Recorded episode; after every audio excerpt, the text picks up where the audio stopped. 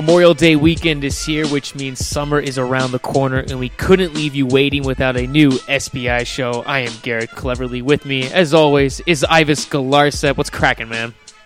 Nothing much, Garrett. It's Memorial Day weekend, so uh, it usually means a good weekend to party and uh, you know go crazy. But for old guys like you and me, it means uh, hanging out with a significant other and enjoying some family time. False. That's not true. I will be in DC. I will be in DC partying it up all weekend long at my fiance's sister's wedding. If anyone wants to crash, seriously, let me know. Hit me up on Twitter. You're more than welcome to come to the wedding. It's on Sunday. You know, you should have gave me a little more notice. I would have made my way down there. Why didn't you tell me sooner? We could have, could have, we could have did it big, man. DC, I love DC. Any excuse to go to DC is great, but you didn't give me enough notice, man. I know. I, I thought I told you. Well, this is what happens when we don't do a show. We don't we don't update each other on our personal and private lives. So just, yeah, look, just don't do this when it come when you're when it's your wedding. Okay, I want to make sure. That's make not sure true. I I asked you for your address the other day. We're sending invitations out in a little bit. It's it's quite exciting for all 21 year olds listening to the show. Look forward to getting married. It's the greatest thing in the world. the sarcasm is dripping from your uh, when's the date, by the way? Have you set a date? January 30th. What? Yes. Wow, countdown is on. I oh love it. gosh, what gotta happened? Put it, put a market. I you used know, I used to be single and just like you know I was the, I was the life of this show and, and what happened, man? What I feel like we, you know, it's funny because I feel like the no the our, eh, the first episode of SBI show was not on the 30th of January, but it was in January. So Yeah, it was. like maybe two weeks earlier. So maybe maybe we can. Uh, there's no way we're gonna get to 300 episodes by then at our rate since we're doing one a month at this point. But uh, we, we definitely we're gonna have to do a, some some kind of special show before uh, before you, you go into hiding. Of course, let's stop it. and number two, you'll be out here, so we'll actually get to do a show in person. So th- there we go. We have that to look forward to. Love it. I Yeah. will be there. I will be in Arizona in Yeah. January. Awesome. Uh, well, I just, as we just said, lots for us to talk about. We haven't had a show in about a week and a half. Wait a minute. Are you telling me you're not going to tell the people what happened to you and why it is we ended up having as long a, a, a, delay in our shows as we ended up having? You're not going to tell the story? Oh, um, um, so on Monday, I'm playing on a new co-ed team. It's quite exciting. There's a ball played into the box. I went for it. Goalkeeper was like six five. I went high and he hit me in the face. He missed the ball and punched me in the face. It was outstanding. is there footage of this? No, Is there's no video footage. It Are hurt.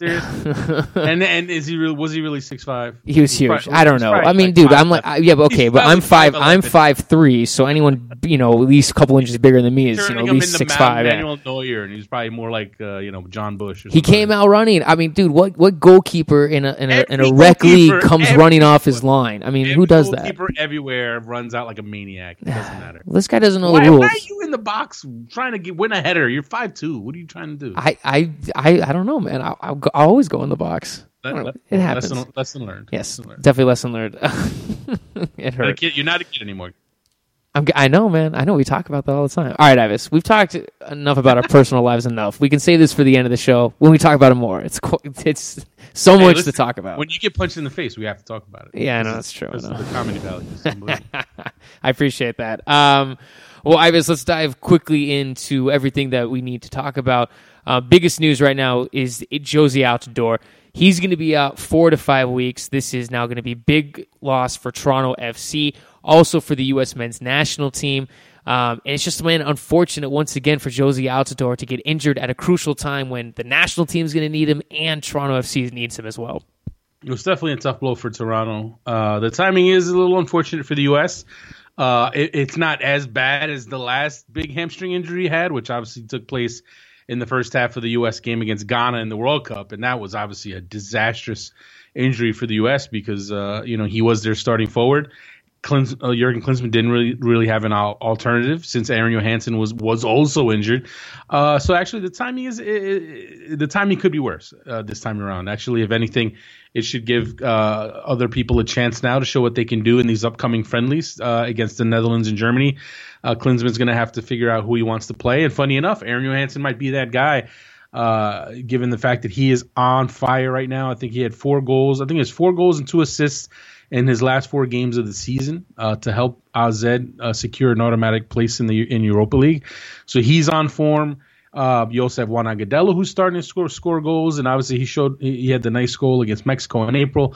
Uh, so you know, there's a couple of options uh, there there for Klinsmann to, to, choose from, but it's definitely a big blow, tough blow, and it's crazy to think about this. Um, the U.S. has not played their full strength, quote unquote, their full strength team. When I and when I say full strength team, they have not had Josie Altidore, Clint Dempsey, Michael Bradley, um, Bedoya, Fabian Johnson, uh, and Jermaine Jones together in a starting lineup since the Ghana game, since the World Cup game when they started that game.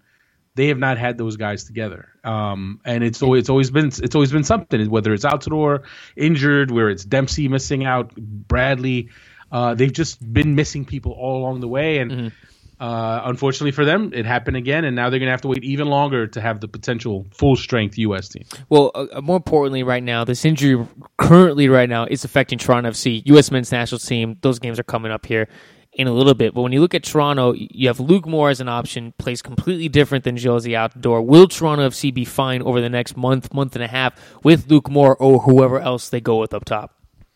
I, mean, I think they can be. I mean, I think they have other issues uh, that they need to address. I mean, I think they need you know they need their midfield to play better. They definitely need their defense to play better. Um, they're going to miss Altidore. I mean, I think no question about that. But uh, if the rest of the team plays up to their ability, I think they'll still be able to win games even even with Altidore out this this next month. Uh, I thought they showed well. You know, in New England to get a point out, uh, out of New England without Altidore for much of that game, I mean, I thought that was that was an impressive result for them. So we'll see. We'll see what they can do. Again, so again, we're all waiting for Toronto to turn it on, to push the button. They still have Bradley. They still have Giovinco. They still have quality there. Perquis, uh, they've got players. So that's not act like Altidore all of a sudden his injury makes them a, a cellar dweller. They should still be able to win games. Let's see if Greg Vanney can get the job done. Um, when you look at the U.S. schedule, after the Netherlands and Germany, you have Guatemala July 3rd, Honduras July 7th. What percentage do you give that Jozy will be in playing July 7th in that first Gold Cup game? Well, that's the question, right? I mean, it's one thing to, to you know recover in terms of the, the, the injury, but then fitness is you have to get your fitness back, exactly, and, and he's not going to have that.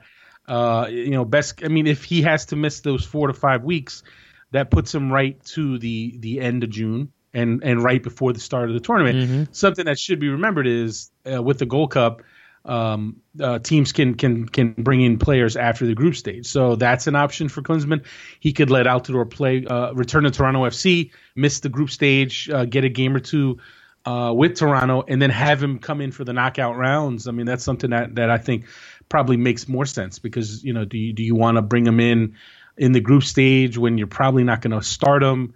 Um, you know, do you want to risk that? So we'll, we'll see what happens there. But I, I, do like the fact that it's they're they're gonna they're gonna be some opportunities here for some mm-hmm. from other some some other guys, whether it's Johannsson, whether it's Agudelo, whether it's Charlie Davies, a guy who I think more and more people are starting to to buy into the possibility that or, or the idea that that he he can uh, that he's earned a look and that he's playing well enough uh, to merit a look. I think those are the guys that for me make the most sense. I mean, I know U.S. fans, most U.S. fans don't want to hear anything about a Chris Wondolowski. Uh, can't blame him on that front. Uh, you know, a kid like Jordan Morris, he is not the same player. He's not. You're not going to play him as a target striker, so he's not really an option. He's he's young and he's raw. You don't need to rush him uh, at this point. He, well, you can bring him well, along. But the other thing, it's not the target forward I mean, the other thing what Jozy Altidore brings to the U.S. and to Toronto is he moves around. I mean, he'll he'll drop down, he'll play to the wings, he'll play out wide, he'll play in the middle. I mean, finding someone who can replace that Ives that can that can you know you're not looking exactly what Jozy can do, but you got to find someone who can kind of give you the opportunities that Jozy gives because he's very good off the ball. I think a lot of people don't give him credit for that, especially when he went on that drought where he wasn't scoring goals. People were so critical, but he was doing other things to help his teammates become better players. I think that's kind of what you're looking for. Who can kind of do what Jozy does and make the players around him better players? Well, I think I think Johannsson can do that. I mean, I know uh, with AZ, he's played as the target as the target striker in a four two three one. He's also played in that top striker role in a four three three. So he he you know he, he's kind of in comfortable with that that position if you choose to play one forward, or if you choose to play uh, four four two with him and Clint Dempsey, that can work as well. Agudelo, I think he's not quite a, a pure hold up forward, but he's pretty mobile. And Charlie Davies is a guy who moves around really well. I think he he's a guy who can lead the line. Uh, I really like the idea of him getting a chance. Now, will he? Will he get a chance? That remains to be seen. But there, are, the, the ultimately the point is there are options, and I'm excited to see what they do against some really tough competition. Man, Charlie Davies. If you if you told me two months ago that Jozy would get injured and Charlie's Davies Davies name would be thrown getting thrown around as a possible name, I, I would have thought you were crazy, Ives. Well, you know what? I tell you what, Davies at the end of last year well, you know, obviously last year he still he still had his issues injury wise, but by the end of the year, the guy was on fire. Let's not forget in the playoffs he was lighting it up, and now he's carried that over into this part of the season. He's doing really well. And does it mean Klinsmann's going to give him a look? Not necessarily, but I think I don't think he's it's crazy to have his name. Yeah, I don't think yeah, exactly. I don't think it's crazy to have his name in the conversation. I think I think if you if you took a poll of U.S. fans, I think most of them obviously want to see Johannsson, and I think a lot of them want to see Agudelo just because he does bring that something mm-hmm. special that's something unique uh, to the position. And now he's starting to score some goals. He's got a, a, couple of goals in the last few games. Of course, after I remove him from my fantasy team, he starts to score goals, which is kind of the kiss to death, obviously. But uh, you know, he he's a uh, hey, let's see a Johannsson Agudelo tandem let's see what those guys could do together. I think that'd be pretty interesting. Yeah, man, that would be pretty interesting. Um, well, I've said as one player goes down, another player is coming back. Mike Magee. Uh, is returning back to the Chicago Fire. He looks like he'll be playing May 30th. That is the target date for him. And for the Chicago Fire, Ives, they need Mike Magee bad back. Nine goals in 10 matches. Their forwards are not getting it done. Um, is Mike Magee going to be the answer to get the Chicago Fire offense going again? I don't know, but having him come back, this is big news for the Chicago Fire. Obviously, it's huge. I mean, you're talking about a former, you know, MVP two years ago. Uh, you know, he's gonna he's gonna give them something special. Uh, add, to that attack that they're missing right now. Uh, so does that mean all of a sudden that now they're a playoff team? They're to be a top five team, top four team in the East? And I, I don't know if I go that far but I think it's gonna. I think it is gonna help them definitely score some goals because their their their offense is a bit in, has been a bit inconsistent. Although with the pieces that they have, when you're talking about David Accam, Shaun Maloney, Harry Harry Shipp. Uh, with those pieces, you put a you put a Magee in there, and, and, and I really like their chances to start scoring some goals. And just a couple days ago, LAFC unveiled its $250 million stadium that is located just south of downtown, right next to the LA Coliseum. The stadium looks awesome. It's most of it is going to be privately funded. If all this goes to plan, Ives, it's going to be great for LAFC. But as you and I always say, we'll believe it when shovels are in the ground. I'll believe it when they open the door to the place. Like even I mean, even uh, that no, far. I mean, you got to yeah. give them shovels. Come on, give them shovels, Ives. I've seen shovels. I've seen shovels not mean anything, you know. Or I've seen shovels. hey, you know, I can think of uh, the project at Rio Tinto uh, from when they first put shovels into when it happened. That's same true. Thing with, same thing with uh, with Harrison, uh, where Red Bull Arena ended up wine, ended up being. Uh, they had shovels in well before they ever got around to building it. Uh, but but you know, getting aside, I mean, I, I I think at this point it, it'll happen. I mean, I think the money is there the ownership group has the money. I mean, they have. I feel like they have 250 owners, so I think you get a million each from from all the owners they have. LFC has, and they'll be okay. But it, will be huge to have a, a, presence in the city itself. For anyone who's never been out there and to watch the Galaxy or anything, the Galaxy they play south of LA. They play in Carson. It's a bit of a drive from from uh, you know the heart of LA. Um, and you know even with that LA's uh, the Galaxy has done a great job of, of, of getting a foothold in that market. Obviously success helps and winning championships helps. Um, but being in the heart of LA is going to be huge for LAFC and what they what they want to try to do.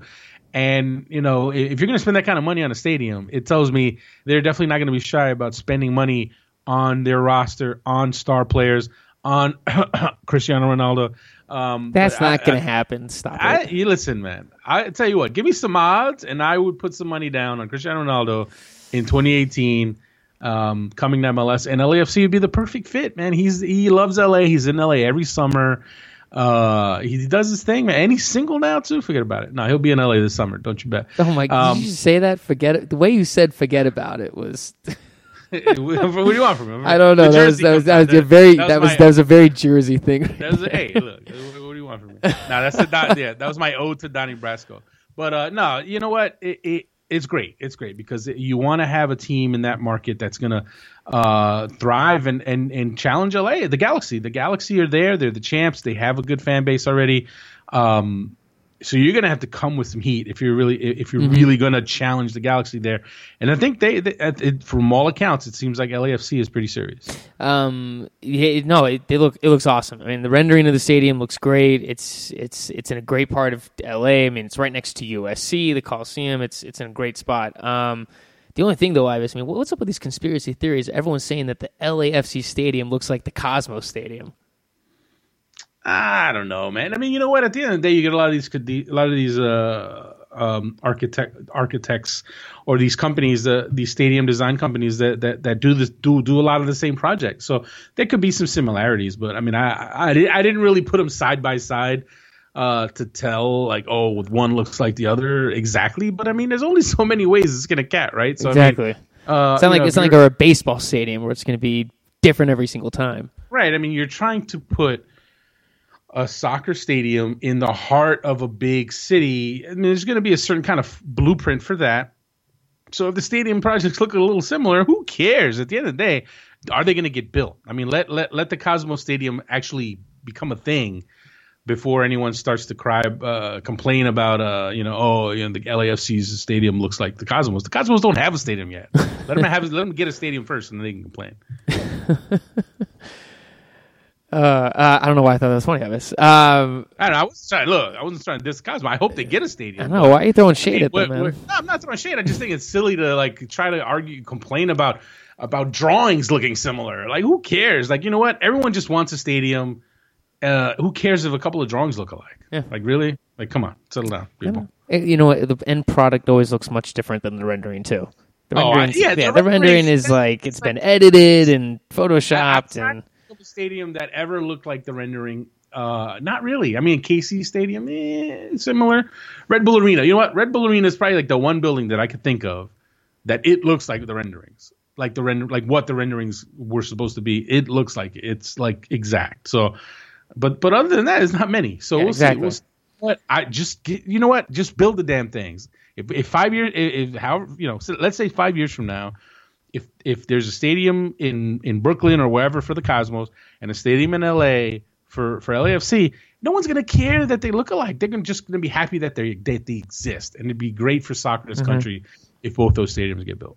no, agree, hundred percent on that. Ives, this weekend is MLS Week 12, and uh, we have a great matchup in the Eastern Conference. One versus two. New England Revolution playing host to DC United. New England coming off that four to two thrashing by Sporting Kansas City on Wednesday.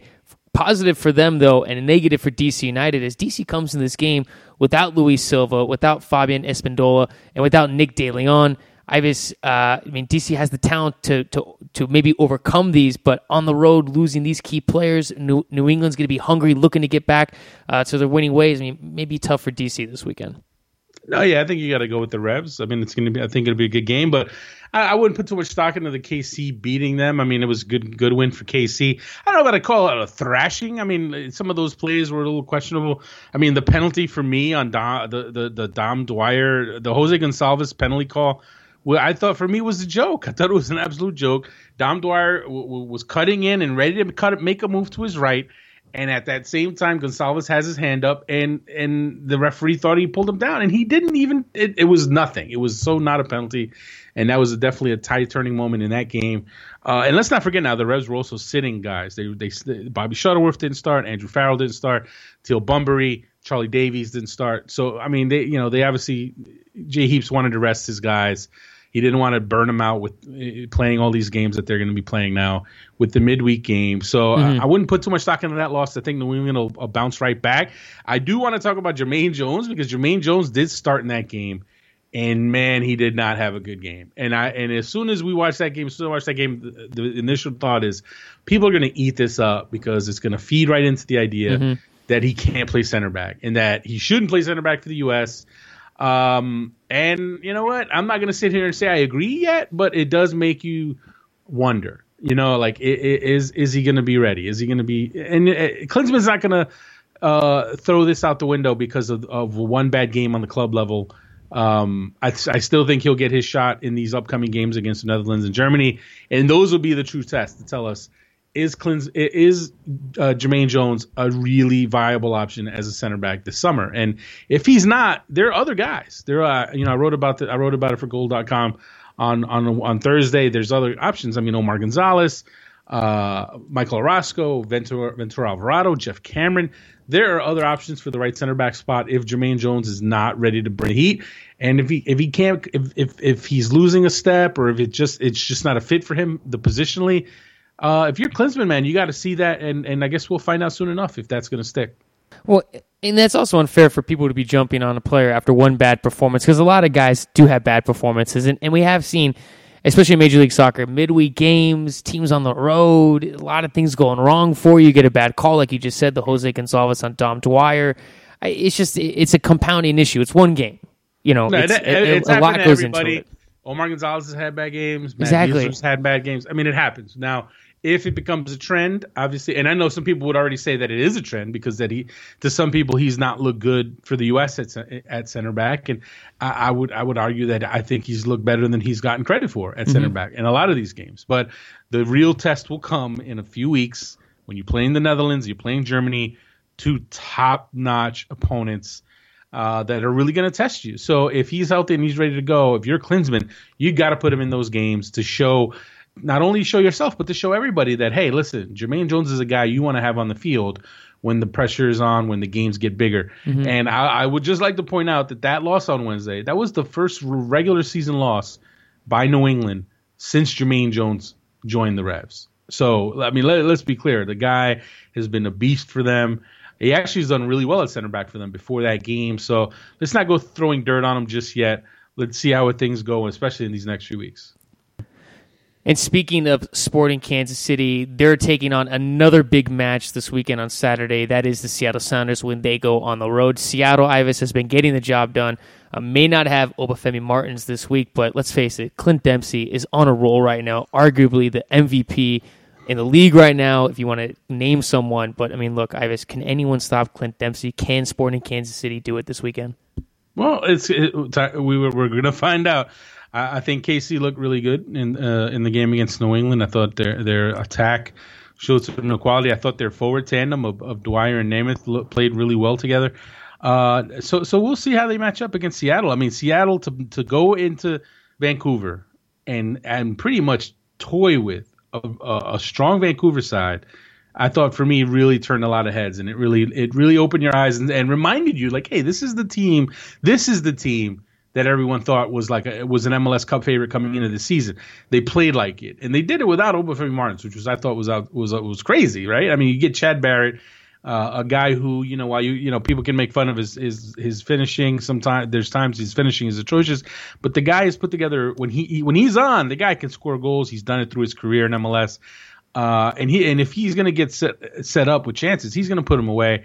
And right now, it looks like Seattle uh, could beat anybody. So I think this this is going to be a good test for them and a very good test for KC to tell us just how legitimate uh, Peter Vermes' team is. I mean, to beat New England without Espinoza, Roger Espinoza, without Graham Zusi, obviously your Ike Opara's out for the year. Uh, to to miss the to be missing the players they were missing and to win the game like that.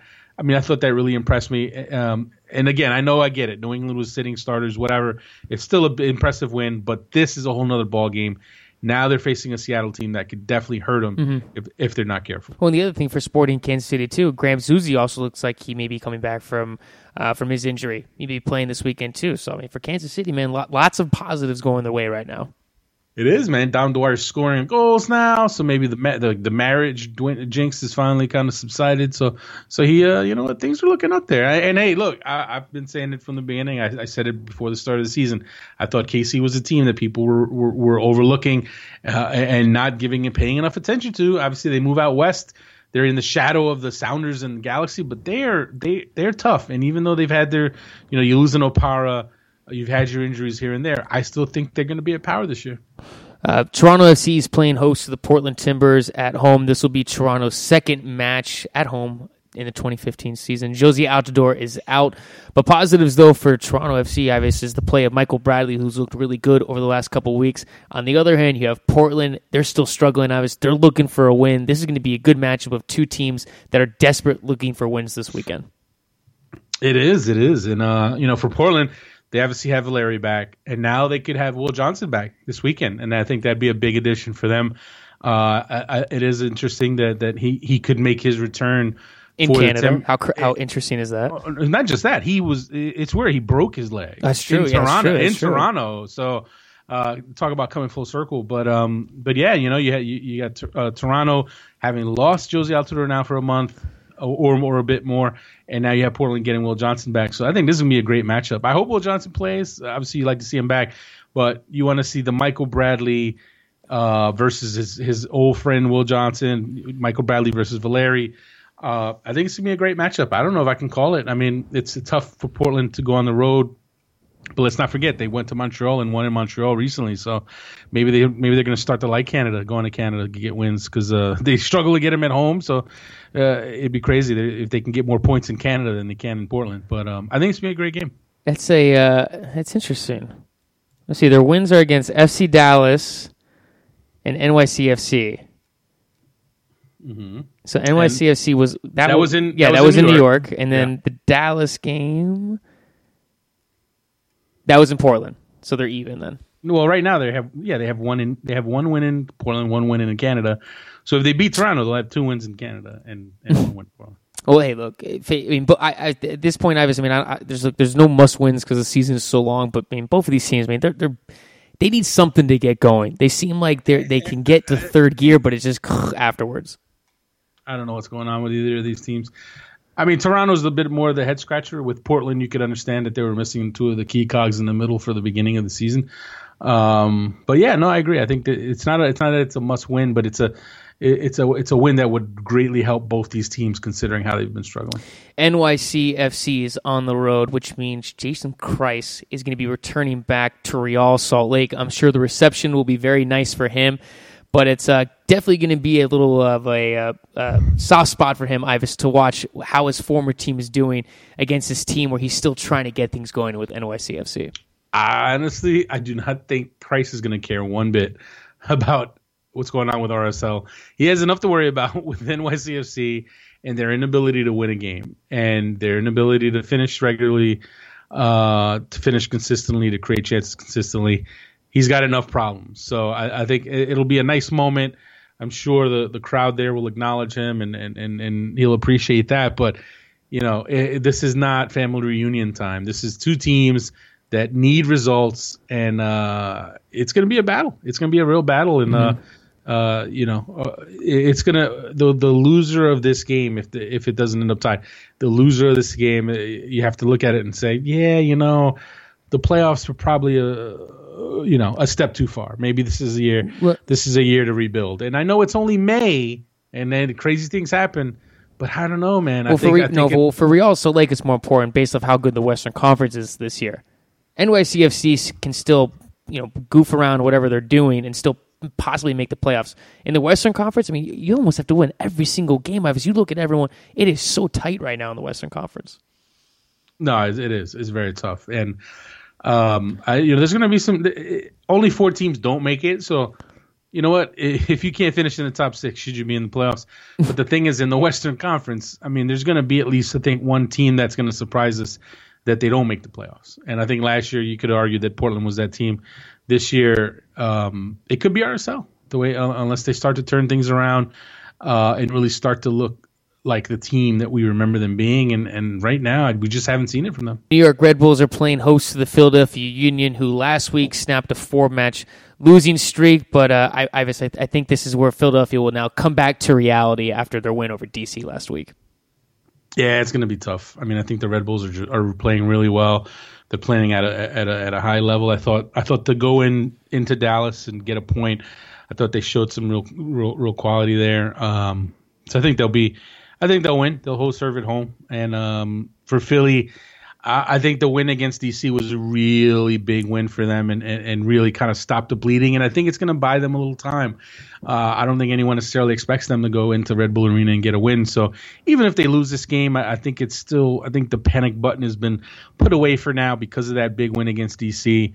Um, Jim Jim Curtin's got a bit of a reprieve, and, and, and we'll see what they can do now. We'll see if they can they, they can start to turn it around. Uh, even if they don't manage to beat the Red Bulls, I mm-hmm. think if they can go in there and really make it respectable, stand toe to toe with them, uh, and maybe get a result. If they get a result, it'd be amazing for them. But as long as they go in there and make it a game and and and look like a team that can challenge, uh, then I think that's still a, that's still keeping them in a, headed in a better direction than they were in a month ago when things when everything looked looked completely lost. Uh, Columbus Crew are on the road taking on the Chicago Fire. Interesting, Columbus uh, right now, who are fourth in the Eastern Conference, they have not won on the road at all this season. Um, taking on Chicago, great opportunity for them, and it's amazing. I have a Chicago just a few weeks ago on a three-match winning streak. Things are looking good for them. I mean, that seems like a distant memory at this point. It's a roller coaster ride, my friend. MLS is like that. You get these teams, they you know one you know one second they're looking like they can't be touched, and the next they're they're they're they're mud again. I mean, Chicago, look at their season: three straight losses, three straight wins, and now they've gone three without a win. So up down up down. Um, but I can tell you what, man, Columbus, they're a little, uh, they're a little. You know, obviously, they're inconsistent, right? I mean, they, their last four, they they've been one loss, one loss. Uh, but I like Columbus as a team. I think they, when it all comes down to it, I think they're going to be right there in the top three in the East. And I think this is a game they should win. I, I think, I think if they, uh, you know, I know in the midfield you got some issues. Wil Trapp is still kind of recovering from his concussion issues. Mohammed Saeid is red carded, so they're going to have to dig into their bench a bit for that. But I, you know what? I still like their attack. I still think the Kamara, Higuain, Finlay, and Meram uh, quartet is going to get things done, and I, I think they're going to win that game. Um, before I get killed by everyone, I read my notes incorrectly. It's the game is in Columbus, and I meant to say Chicago has not won on the road this season. That's what I meant to say, Ives. there you go. Because I know everyone's gonna be like, "Oh, my apologies, read the wrong notes." Uh, moving on. LA Galaxy playing host to the Houston Dynamo. This game is also on Friday after the Columbus Chicago Fire match. And um, I mean, I panic in LA. Everyone is freaking out. Can can we tell LA to, to take it easy? And it is a long season, and, and I'm sure they'll be fine at the end of the season. Or I mean, is it time to panic for the Galaxy?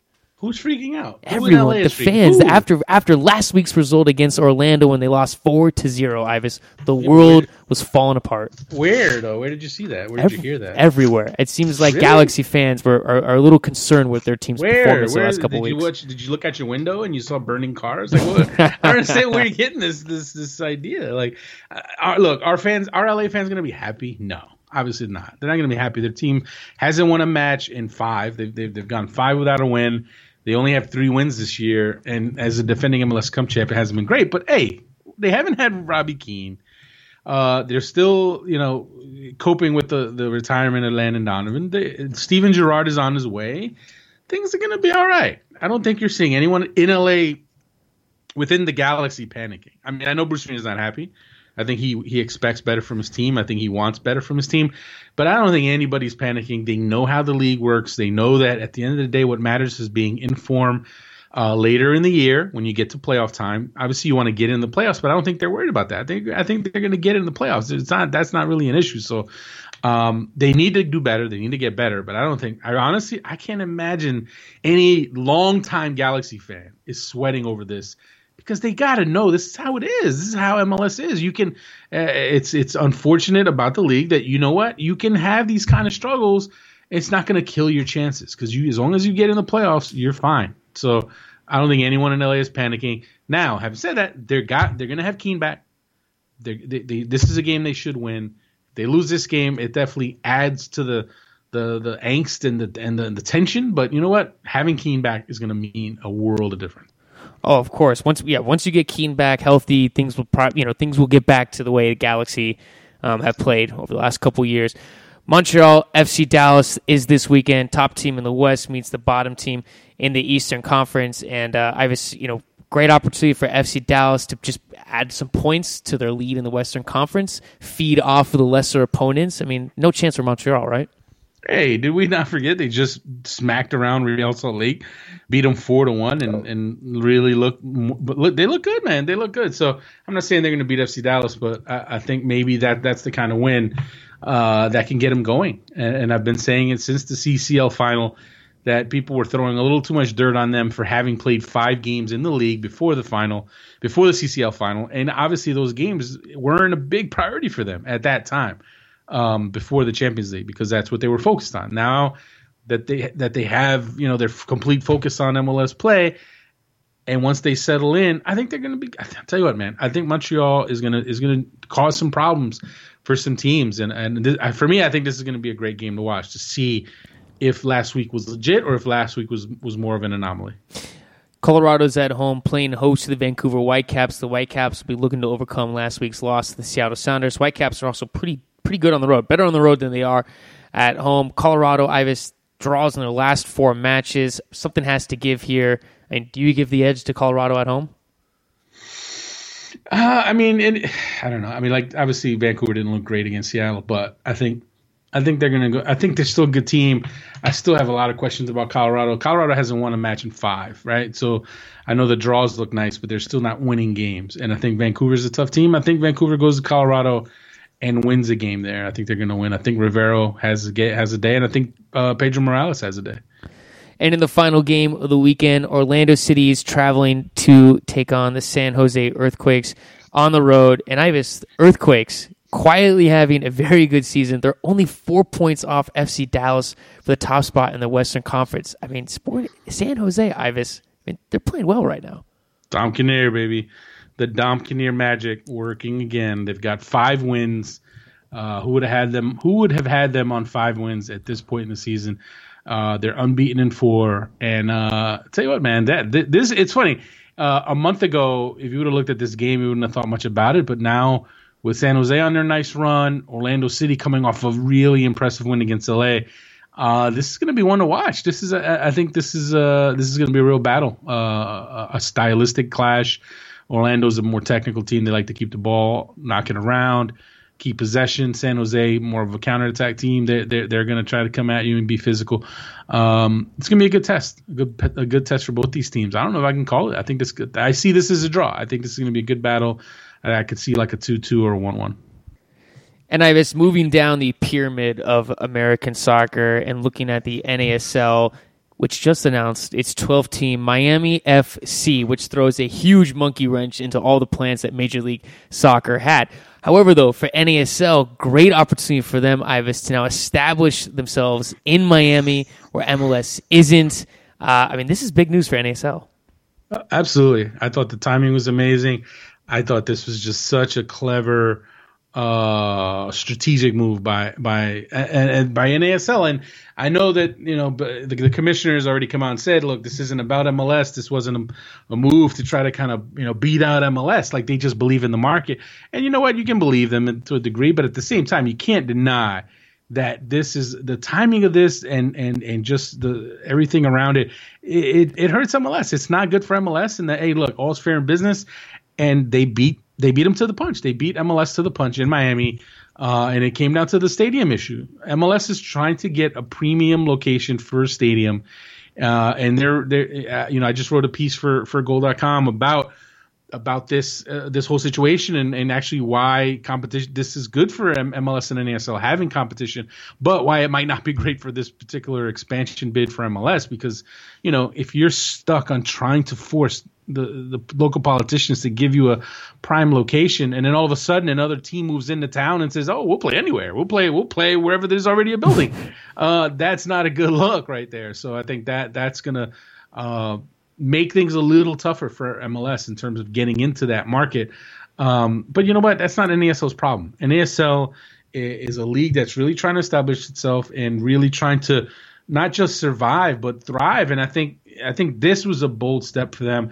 I thought it was a great step for them, not just because you know, it, it, by all accounts, the ownership group that they have moving in there is, is a strong one, but also because it, it sends a message. It sends a message to MLS that listen, you're not just gonna have, you're not just gonna walk all over this country thinking you own the game we're you know what we're gonna we're gonna step in also you know we're gonna make mm-hmm. things tough we're gonna compete we're going to go for markets as well that maybe you're interested as well. So I think it's great. Competition is good. I said it in my piece.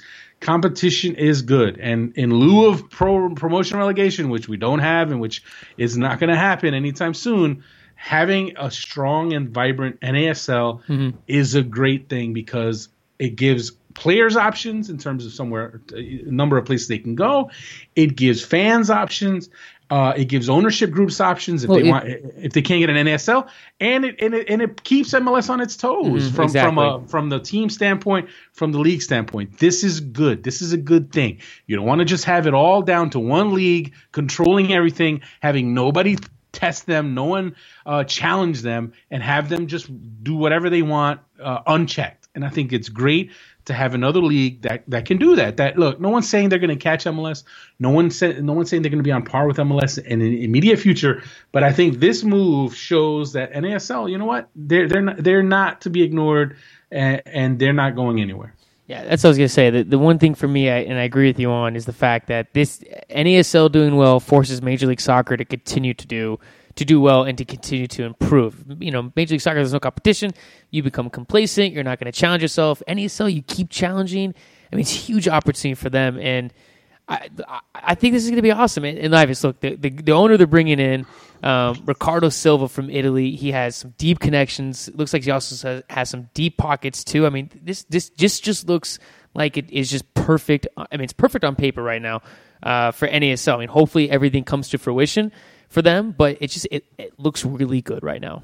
Well, I thought the interesting part was uh, Bill Peterson, uh, who had an interview with uh, SBI's Ryan Tolmich. Uh, the commissioner said that you know what, if MLS wants to come, let them come. We'd love them to be in ML- in, in Miami with us. Uh, the more the merrier was the quote, I believe, and I just thought that was like so ballsy. It was so like a. Uh, it, it was great. It was great to hear that like fearlessness. Like, listen, we're not we're not afraid to compete. We're not afraid to go toe to toe with MLS, and that, and and you know what? That's great to see and great to hear because it it, it is only going to help the sport in this country if you have big markets with competing teams that aren't necessarily in the same league. But you know what? It, it's great. It's great. Competition is a good thing. Um, I also appreciate it. If you have not seen it, go check out the uh, photos they released with the stadium name. It's uh, it's very Miami Vice. It looks very Well, cool. come on, wait, listen, man. Don't be, don't make fun of my man Paolo Maldini. He's a legend. He's, he's What is what is what is up with these photos, man? Well, uh, I'm, what I want to know is how many V-necks Ricardo Silva owns because the guy's like a billionaire, and apparently he spends all his money on V-necks. But anyway, beside the point. Great, great job, great move. I can't wait to go to a match down there. I can't wait to go the first like Miami derby uh, between Miami FC and whatever Beckham calls his team whenever they play in the Open Cup That's five not. years. It's not from gonna. now. That's not gonna happen. You don't think Beckham's gonna happen? No. He We'll we'll see. I think it'll happen. man, dude, this is It'll happen. I think it'll happen. Miami, man. Miami's a different city now. Miami, I think the demographics in Miami uh, can allow for, for multiple teams, and and I think it can work. But again, um, it's all about having good owners, smart Mhm, owners, exactly. and rich and rich owners, obviously. Of course, it's yeah. You got to succeed off and on the field. It's yeah. It's it's it's difficult to build a club, but you're right, man. It, it can be done. Um, well, speaking of NASL clubs, I was U.S. Open Cup is going on right now. Second round matches are played on Wednesday, which means we're going into the third round to be played next Wednesday. Pairings also came out for the fourth round. You have some juicy matchups. You have possibility that NYCFC may play the Cosmos, Portland, Seattle. I mean, this is shaping up, Ives, to be a pretty good U.S. Open Cup. Well, that's the thing about uh, when you have USL and, and NASL getting stronger, then all of a sudden the Open Cup's going to start becoming more and more important, more and more visible, more and more and more uh, of a of a key to a year uh, for more fans and teams. I mean, now that you know you have these potential rivalries, you have the Cosmos. Uh, possibly going up against NYCFC. I mean, I think that's going to be a great one. Uh, you could have Fort Lauderdale Strikers against Orlando City. I mean, that that's another potential uh, barn burner uh, in Florida. Uh, and obviously, you, Timbers and Sounders has already been set. Uh, that fourth mount, fourth round matchup is happening. So now you're gonna have your latest installment of that rivalry, and in a cup tournament competition, it's gonna uh, that is gonna be a can't miss. Uh, but it's great. You missed another one, Sacramento Republic, maybe taking on San Jose. That's a good one. Ooh, that oh man, I might have to book a flight for that one. That man. act, that will be really. I mean, Sacramento should beat their opponent Chula Vista. That should be a very good game. Well, I don't know, man. Chula Vista smacked up some team this past week, so I don't know. I don't. I wouldn't put it put it past them. And they gave they they gave it to Arizona United three to zero. Oh, is that who they beat? Oh, sorry. That's who they beat. Some I- other I- USL teams lost too. LA Galaxy two lost. New York Red Bulls two lost. Nobody got smacked up though. no, they didn't lose 3-0. okay, all right, we'll leave it alone. The, but play, anyway, the players showed up and they were taking photographs in the stadium as if like they were playing in like some cathedral. I'm Like, They were, like, oh Canada, I'm serious, like- man. Like these were like like, the Bernabeu. they were like tw- yes, yes, they were like 20 year old kids and like they're taking photo. I mean, it's a beautiful stadium where we where where the team plays here in town at Scottsdale Stadium, but it's it's a baseball field. And they were taking photos like they made it, and I was like, "Oh man, look, wait, at, look at these wait. kids! And who are they playing next? They're playing Sacramento Republic. I know. Oh. Imagine Oh, when they go up there and there's the- going to be like ten thousand get ten the- thousand what- what fans. Oh my god, Bonney, Bonney Field. Oh my god, they're gonna think they're in the. they're yeah, they're going to be blown away by that. Yeah, That's great, man. That's my team. I'm rooting for them. I want Chula Vista to go. No offense, Sacramento. I, I want this Chula Vista team to go as far as possible, man. That'd make for a great story. yeah. It's it, but that's why the Open Cup's awesome. Yeah, you know it's true. But although you don't get as many deep, deep upsets as you No, as no, no. FA Cup. Hopefully, hopefully this year we'll, we'll we'll see that change. But it's it gets tougher and tougher. Hey, look, perfect example. Uh, just reading the results. Okay, so uh, the the Red Bulls two team, their USL team, got knocked off um, by what was it? Was it the Jersey Express? Yeah, Jersey uh, PDL team, I believe. Yeah. The and the, the guy who scored the winning goal for them, his name is Chris Karch. And I wouldn't expect you to know who he is, but he actually is a kid who, well, he's not a kid anymore. He's old, he's like probably in his thirties now. I actually covered him in high school for my for my local paper. Like he was the star player in my area when I first started covering soccer, and here he is now, all these years later, still playing. Uh, he actually was on the Red Bulls for for a hot minute. Uh, so I, I thought that was pretty cool that here he is all these years later scoring a goal. And I saw his name and made me smile because I'm like, man, I like that. That's great because here's a kid who, you know, ne- didn't really get to have his career take off at MLS. Uh, but there he gets his in one more moment of glory, and Yeah. then guess what? Now he plays the Cosmos, and he's going to see a former, uh, a former teammate of his in Danny Szetela. Danny Szetela is from the same from the same high school as Chris Karch, Clifton High School in New Jersey. So it's all great how it's all tied together. So I'm looking for. I, I might have to make it out to go go see that game. That's what I'm saying, man. Dude, Open Cup's awesome. I love it. It- yeah, it, I, I mean to be fair, I, I agree with people who say it deserves more attention, more coverage. Um, it'd be great if if you could get more matches televised, but there's just so much stuff going on. It's tough to know, it's- prioritize it. I mean, speaking as someone who, who runs a, a media outlet, it can be tough, man. It can be tough to, to, to keep. You know, you got so many resources, you got so many matches to focus on. You got right now, you got the U.S. women, you got the U.S. men, you got the U23s, the U20s. Eh, Well, There's the- so well, much the- going well, the- on. The, other thing too is after USL, getting information on some of these PDL teams, then these NPSL teams. I mean, this, some of these teams you don't even know who these guys are when they're, when they're coming to play until you see the roster the day of. this is true. It is So, so you know what I mean? It's it's it's you know, unless you're a diehard PDL fan and, and you're covering your team, I'm sorry, I, I don't I, I don't know who the, what the Jersey Express are about. There's because there, there's no coverage of it, but hopefully that will change over time. Oh, I, don't, I, think, I don't know if it'll ever change. You never that- know. 10, 20 years from now, you know, you never know. I, uh, yeah, hopefully, hopefully, from your lips to God's ears. this guy. Um, well, as I was, as we said, the third round of the Open Cup will be played next Wednesday, and then the fourth round, so everyone knows, will be played on June 16th or June 17th. That's when the MLS teams come in um, on the fourth round. Shifting gears and moving over to the Americans abroad. Ives, it seems like it was never going to come, but it has finally come. Brad Friedel has announced that he is retiring, ending a very long and very successful career, a club and for the U.S. men's national team. And um, it's just you know it's it's it's going to be sad to see Brad Brad Friedel hanging up the hanging up the cleats. It's an end of it's the end of an era. I mean, there's no other way to say it. I mean, when you want to talk about a guy who who put in so many years at a high level and who who played such a key role for the U.S. national team so long ago, and really flew the flag for Americans playing in Europe for so long. Uh, you know, I had the chance to work with him last summer uh, on a on a you know project with Goal.com, uh, and just getting a chance to talk to him and getting him to reflect on on everything that he's been through. I mean, the guy's been through so much. I mean, that's gonna. If you want to talk about a, a book, you're gonna want to read. Whenever Brad Friedel sits down and writes his his autobiography, I mean, I, I can only imagine the number of stories that he could tell. Uh, and the best part about it is that, as sad as it is to see to see it come to an end, it's just opening another chapter because guess what? He's already diving right into his coaching. He plans to go into coaching. He's already at as we speak right now. He's with the uh, the U.S. Under 20 World Cup team, uh, working with them. He's down there, and I think they're still in Australia. So it's great to see that transition, and it's going to be great to see the next generation of players learning from a player who did so many things and meant so much to American soccer. How are they going to understand his English accent? Come on, his accent his accent's not that. Okay, here's here's a pop quiz question. Can you name all the teams that he played for? Woo! Do you want do you want man. an overall number of teams? I, I- give me a number. And Okay. I'll see how many I can get. Six. That he actually had appearances for. Oh, it's, it's just six. I Yeah. think I can get. Oh man, hold on. I think I can get most of these.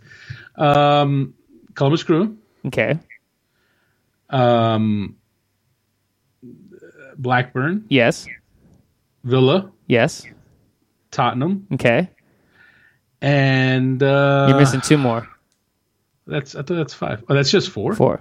Do you want to Hold hit? on. Wait, wait, wait. No, no, I don't even mean hints. Crew Villa, Crew Villa, Tottenham, Blackburn. I don't know if he ever actually made an appearance with Liverpool, so I don't think that's that's going to count. Or did, did he make an appearance with Liverpool? He did make. Uh, he did appear in, in some games with Liverpool. Okay, so then that's okay. it's five. that's you have one more. Uh, and then the Turkish team. Galatasaray. Galatasaray. Ah, well, you let, let me get it. Let Oh, sorry, I jumped in front of you. My bad. All right. But uh, yeah, no, it's a great career uh, in England. It's crazy because I mean, I remember just show you how old I am. I he still had hair when I was start, when I first started covering him. Uh, I still had hair. Um, but he You still yeah, have hair? What are you talking I, about? it's yeah, I I do. It's it's going away a little bit, and and and I, and I, and I get even more self conscious about it when I see my 11 year old son who's got this big mop of hair. I just I just hate him. I just want to I just want to shave it off and glue it onto my head. It's unbelievable. But uh, but no no. But Friedel Friedel uh, a class act, and I'll never forget my first World Cup in South Korea.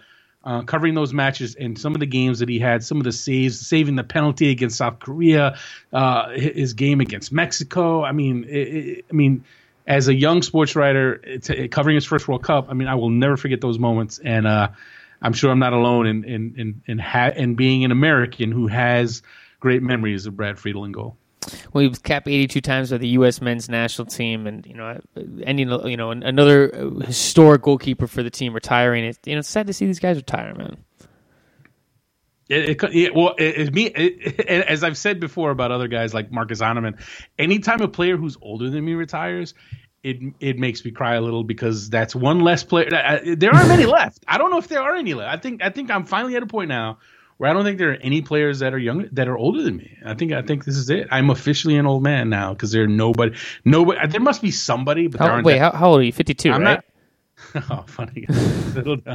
Listen, you're the one that's about to age ten years in January. So, that's but anyway, anyway, but uh, but yeah, no. So yeah, uh, I'm gonna have to just start faking my age and saying I'm 35. No, no one's gonna believe that. I'm gonna be 35 for the next 10 years. Good for you. All right, Ives. Well, before we uh, we end up uh, t- before we uh, end up before we close out today's show, I have a question for you, and we'll keep it with the Americans abroad theme. yes. Who is so, oh, and also we'll keep it towards the end of the European season. So the question is, Ives, who is the best American abroad this season? That's a good question. I love how you asked me my question that I asked for us to answer. Um, Oh, but do you want me to answer it for you? Well, I want us to, but we both can get an answer. well, you know what? Why don't you tell me who you think it is, and then I'll and then I'll I'll give you my answer. I am going to go with uh, Fabian Johnson for his performances for uh, Mönchengladbach, who now finished third in the Bundesliga, qualified for the Champions League. Johnson was also clutch for them down the stretch, had a couple key assists for them. I, I thought he, I thought he finished up his season quite nice. Great, great pick. Absolutely. I, I, for me, I think it's a two horse race. I think Fabian Johnson's a worthy can, candidate, and I and I would go with. I'd tell you who I'd go with. I'd go with Alejandro Bedoya. I think Bedoya had an outstanding season from beginning to end uh, with Nantes in the French league. I mean, I thought he's had some excellent games, especially later in the season. Uh, most recently, he had a, his his performance against Paris Saint Germain, uh, powerhouse club. He, he he was the man of the match for his team in that game. He for me, he showed he can play at a high level, and even and I think he can succeed at an even higher level than the French league. I mean, I think he's a guy who can go to a top four league in Europe and and hold his own. And you know what? Three maybe two years ago, people wouldn't have said that.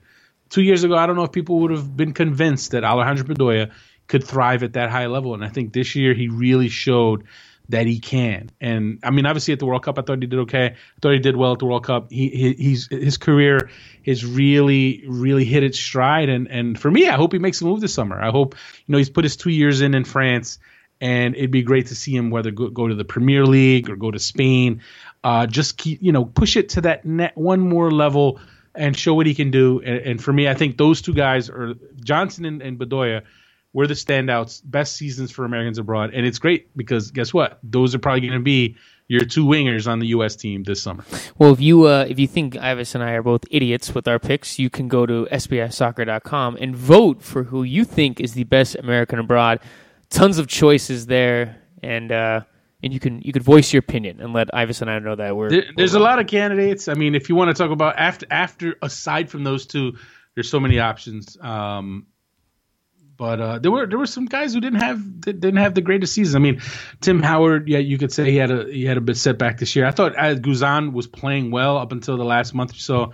Uh, first half of the season, thought it was excellent. Uh, John Brooks, I thought did well. Tim Ream, yeah, you say won, Tim Tim Ream, you could say Tim Ream, yeah, he won Bolton. He was Player of the Year for Bolton again. Uh, uh, Alfredo Morales uh, had rave reviews for Ingolstadt, helped get them back up to get them to the Bundesliga. Danny Williams at Reading was excellent. Ventura Alvarado, how about Ventura Alvarado? Let's think about this for a second. The kid won a, a Mexican a Liga MX title and a Concacaf Champions League title. That's not too bad of a year. So. Uh, you know, he's, I don't think he'll get many votes, but that, he, that's dude, not he's, shabby. He's, he's been playing well for actually the last two years when Club America loaned him out. Um, I can't remember who he was playing for, but I know they almost um, uh, in the Mexican in the Mexican League playoffs in the second division, they almost qualified for the top spot. Uh, to, they they almost qualified for automatic promotion too. I mean, so he's he, the last two years, man, he's been playing at a very high level. Right. I mean, he didn't. He, I believe he, he actually was benched in the playoffs uh, more most recently. Uh, obviously, no, it wasn't necessarily all about him. I mean, they're a stacked team, so of course, it's, yeah. it's tough. It's tough to keep your place uh, as a player as young as he is. But I mean, he's an exciting prospect. Um, I think it was Necaxa that he that he yes was, yes that's with. what it is yeah yeah I remember talking to him about that about that move and how much it helped him. But he he's a guy that stood out. Uh, I tell you what, a player that not enough Americans even paid attention to and maybe stopped paying attention to, Edgar Castillo had himself a pretty decent season with Atlas and. Uh, I'll never forget uh, when I was down in, in, San Antonio and Jurgen Klinsmann talking about the pool, the player pool. He actually mentioned Edgar Castillo uh, as if he's very much still on the U.S. radar. So there's a name, there's a guy. Maybe he can reappear. Has maybe he, will has he pop learned, back Has he up. learned how to play defense? Probably not. He's not a defender. He'll be the first one to tell you that he's not a defender. oh yeah, that's Um, right. Oops, forgot about that one. yeah, but uh, you know what? Eh, eh, Maybe he's learned. Maybe he's gotten better. And uh, although the left back position is pretty tough, you got Garza there, you got Brek Shea. So you know what? Castillo's another guy. Orozco had another good season for Puebla. Um, you know what? Final thing I say is this: think about this. For all the eh, obviously, you've seen a lot of stars leave Europe and come back to MLS. Clint Dempsey, Michael Bradley, Jozy Altidore, Mix Diskerud. Um, but there's still a pretty good contingent over there. There's still a pretty good contingent of, of Americans. Rubio Rubin went over there, played well in his first year over there as a teenager, became a regular starter there, had himself a pretty damn good first year. Um, and then you have younger guys, Emerson Hyndman working his way up there. Um, so it's still, I think the future's still a little, I think it's still bright. I think there's still some talent making its way over there. Um, Plus, we got the great. we got the U twenty World Cup coming up, so now we can uh, talk about which guy Jurgen should call up for the Gold Cup. Wait, we got the U23s for that. There's plenty to watch. If you're an American soccer fan for this next this next two two months, it's going to be amazing. You we, got the we haven't even talked about the U.S. women's national team yet. Well, that's well, yeah. We'll get to that. We'll definitely talk about that. That World Cup is around the corner. Uh, the U23s are playing in the Toulon tournament. That's going to be on TV. You're going to be able to watch that. beIN Sports is going to be airing those games. So you got that. You got the Under 20 World Cup that we're going to be staying up till three in the morning to watch, and then you have the U.S. friendlies. It, it, it's going to be number one is going to be so many games. Number two, it means we can't miss any more shows. So hopefully we get back on our routine, get our at least two shows a week, maybe even three shows a week. And you know what that means? It means stop going into the penalty area trying to win balls against six five goalkeepers, and we'll be straight. All right, stop trying to be a hero. I easy, dude, easy. That just Hey, shows listen. dedication on my part.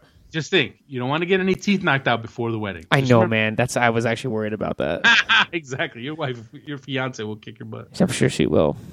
So there you go. Eh, I don't know if she can or not. I'm pretty sure she can. I mm, She will cut you. Let's be straight. yeah, yeah. I mean, she has thrown stuff at me before too, so that that's where she would have the edge. She catch like me you're off already, guard. you're already married. Yeah, I know. It sounds like Okay. it. You're already married. Yeah. All right, Ivis. With that, man, I'm uh, I'm time to wrap up the show. Anything else we need uh, we need to talk about before I let you go for the weekend? No, I think that's it, man. Uh, you know, it's a Memorial Day weekend. Hopefully, we, you know, hopefully you don't get too hungover from this wedding, and uh, and we can get back on Monday and, and have a good show. But uh, Yes. no, it's good to get back on the horse, and I'm sure we'll have plenty to talk about when we get back on Monday. Definitely agree. I'll, I'll recap the uh, the whole wedding uh, for the next show, so you you can look forward to that, Ives. I'm looking forward to the SBI show live from your wedding. I think that's what we need to have from my wedding, from your wedding. we could do that. I'll bring my mic. We'll get it done. that will show true dedication. That would I'm fine with that. All right, your wife will hate you, but it's okay. Yeah, she'll be busy. Like, what do, what do, what do, what do women do? What what is she gonna be? She'll be she's gonna be busy doing whatever she's doing. She's taking. She'll be taking pictures with all the guests. Yeah, exactly. I mean, I, I don't need to be in any pictures. Not at all. No, I, I, I hate I hate when my photograph is taken. It's a weird Well, thing. I don't know why. You're gonna have to suck it up on your wedding day, buddy, because that's all. Ha- half of the job is is taking pictures. I already sat down with the photographer and I was like, "Look, we're not taking any stupid photographs. I don't want any like me jumping in the air with like people standing there. We're gonna take like normal photos. you know what I'm talking about? Like some, like I saw You're some. an old man. I know. I don't want any of those like let, let's Photoshop a dinosaur in the background. I I, don't want I any of that crap. So I hope everyone appreciates the transformation of Garrett is undergone What happened, from man? cool young guy to grumpy, crotchety old I man. know, I man. love it. I mean, when the show amazing. started, I, I was living it up in Phoenix, crushing it, crushing it on Tinder, and, and look at me now. Oh my god! wow, wait, hey, man, you put that out there.